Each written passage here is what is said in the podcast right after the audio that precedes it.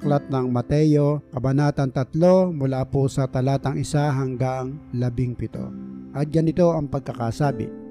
Nang mga panahong iyon, dumating si Juan na taga-bautismo sa ilang ng Judea at nagsimulang mangaral. Ganito ang kanya sinasabi, Magsisi kayo at talikuran ng inyong mga kasalanan sapagkat malapit na dumating ang kaharian ng langit. Si Juan ang tinutukoy ni Propeta Isaias nang sabihin niya ito. Ito ang pahayag ng isang taong sumisigaw sa ilang. Ihanda ninyo ang daraanan ng Panginoon. Gumawa kayo ng mga tuwid na landas na kanyang lalakaran. Gawa sa balahibo ng kamelyo ang damit ni Juan at sa balat naman ng hayop ang kanyang sinturon. Kanya naman pagkain ay balang at pulot pukyutan.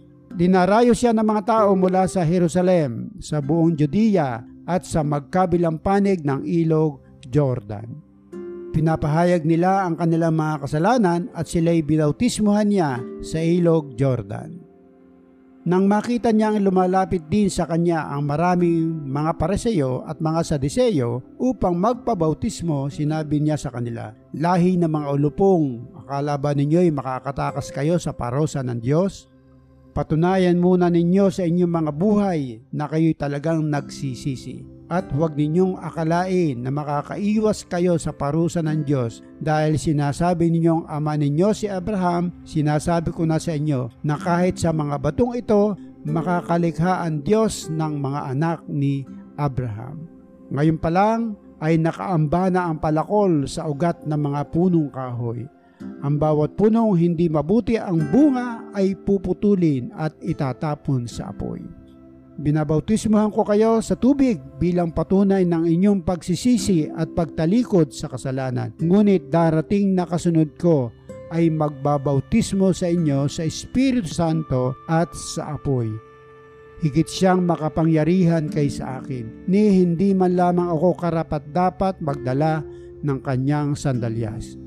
Hawak na niya ang kanyang kalaykay upang alisin ang dayami. Titipunin niya sa kamalig ang trigo ngunit ang iba ay susunugin sa apoy na di mamamatay kailanman.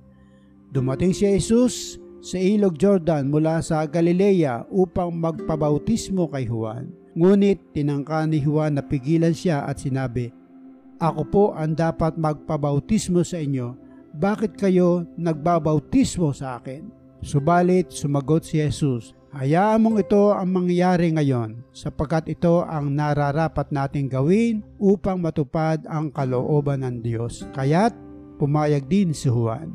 Nang babautismohan si Jesus, kaagad siyang umahon sa tubig. Nabuksan ang langit, nakita ni Jesus ang Espiritu ng Diyos na bumababang para isang kalapati at dumapo sa kanya at isang tinig mula sa langit ang nagsabi, Ito ang minamahal kong anak na lubos kong kinalulugdan.